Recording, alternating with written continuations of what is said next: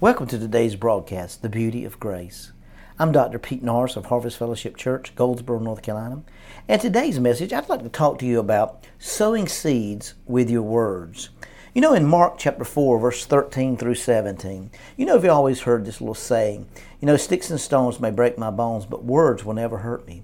But you know, words really do hurt. Words have a, a very deep meaning. Some of us are going through situations in our lives because as we grew up, we were told things about our lives. We were told we're never going to mount to anything, we're never going to be able to accomplish anything. And, and those words got deep rooted in us and they set in our inner man, and nobody ever come along and kind of rooted those things out of our lives. So as we've grown up and, and we've made some mistakes in our life and didn't seem to be able to get ahead or be accomplish what God had planned for us to accomplish, we kind of got discouraged. We kind of got frustrated but today I want to teach you through the Word of God how to sow seeds with your words.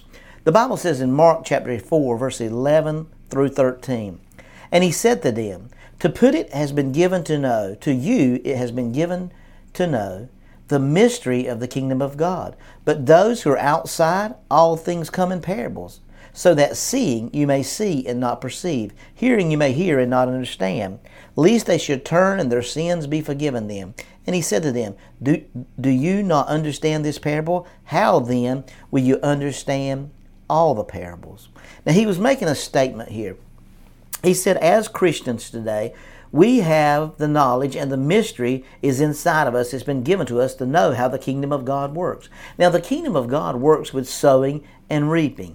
So the people that are outside the kingdom, in other words, people that are not born again, don't understand this sowing and reaping. They're trying to hold on to everything they got. They're trying to keep every penny they got because there's going to be a rainy day. There's going to be a day that, you know, we're going to struggle. There's going to be a day that everything's going to fall apart. And I'm all for saving. I'm all preparing. I'm all for, but I am not, in, I'm not into saving because of the spirit of fear.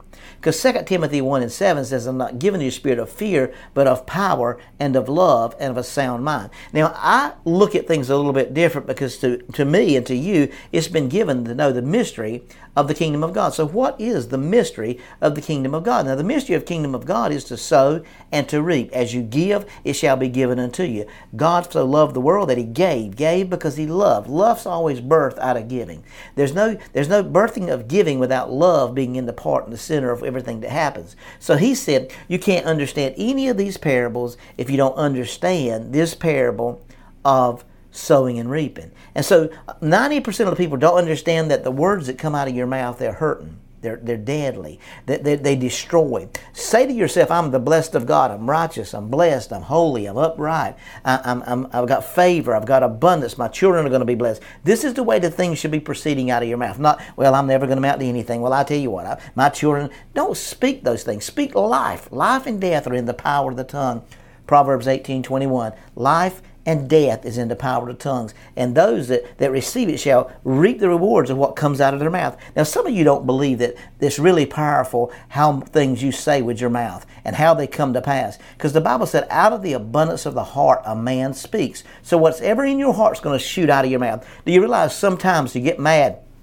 And you say things that you wouldn't normally say. Why? Because when pressure comes, you can take a, a pot of soup and, and you can heat it on the stove and stir it, and the meat will begin to rise to the top. The real who you, the real meat of the thing will begin to rise to the top. But if you don't stir it, then it don't ever rise. See, sometimes things come into our life to stir up inside of us the things that need to be removed out of our lives. So God will bring those things to the surface so we can deal with them and displace them from our life. And as we begin to look in the mirror and tell us, you know, I'm blessed, I'm highly favored, I'm deeply loved. God has a design and a perfect plan for me. Jeremiah 29 11. I know the plans and the thoughts I have for you, and they're good and they're they got an expected end. As we begin to grab hold of the righteous word of God that begins to speak life to us, you know, the Bible says there's power in our words. There's power in what we say out of our mouth. You know, if anything we need to teach our children is how to talk.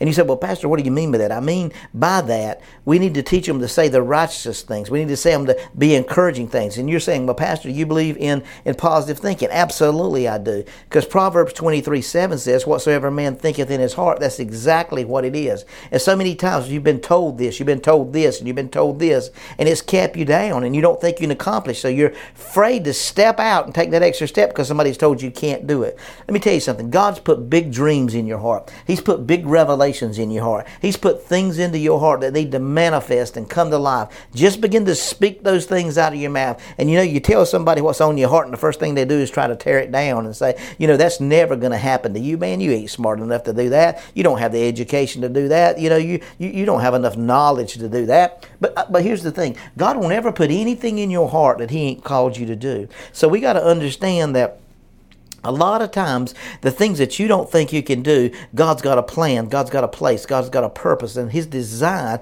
and His purpose and the place He has for you is destined for greatness because you are the righteousness of God. You're blessed in every area of your life, and greater is He that is in you than He that's in the world. And there's no weapon formed against you that cannot prosper. So the great things inside of you are screaming to come out. Allow those things to come out. Begin to sow those seeds with words. Speak life into people people you get around. Speak life into your children. Speak life into your wife. Don't talk about how bad she is. Talk about how wonderful she is. And you know what will begin to happen? She'll begin to form into exactly what you begin to speak out of your mouth. But talking about her and talking about how bad she is and talking about how negative that is, that's not going to accomplish anything. It's going to bring you both down. Rise up and let the goodness of Lord flow through you and destined you for your purpose. Why? Because you're sowing seeds with every word that comes out of your mouth. Philippians 4 and 8 said, Think on these things that are good. Think on these things things that are pure. Think on these things that are holy. Think on these things that have a good report. And let these things proceed out of your mouth because you speak life everywhere you go. You speak life to yourself. Look in the mirror every morning and take three or four or five minutes. Say, I am the righteousness of God. I am blessed coming and going. I am holy and upright. I am living a pure and a good life. Finances are coming to me from every direction. I deserve the favor of the Lord. Goodness and mercy going to follow me all the days of a life. And then I'll dwell in the house of the Lord forever. God bless you. And remember, this is the beauty of grace.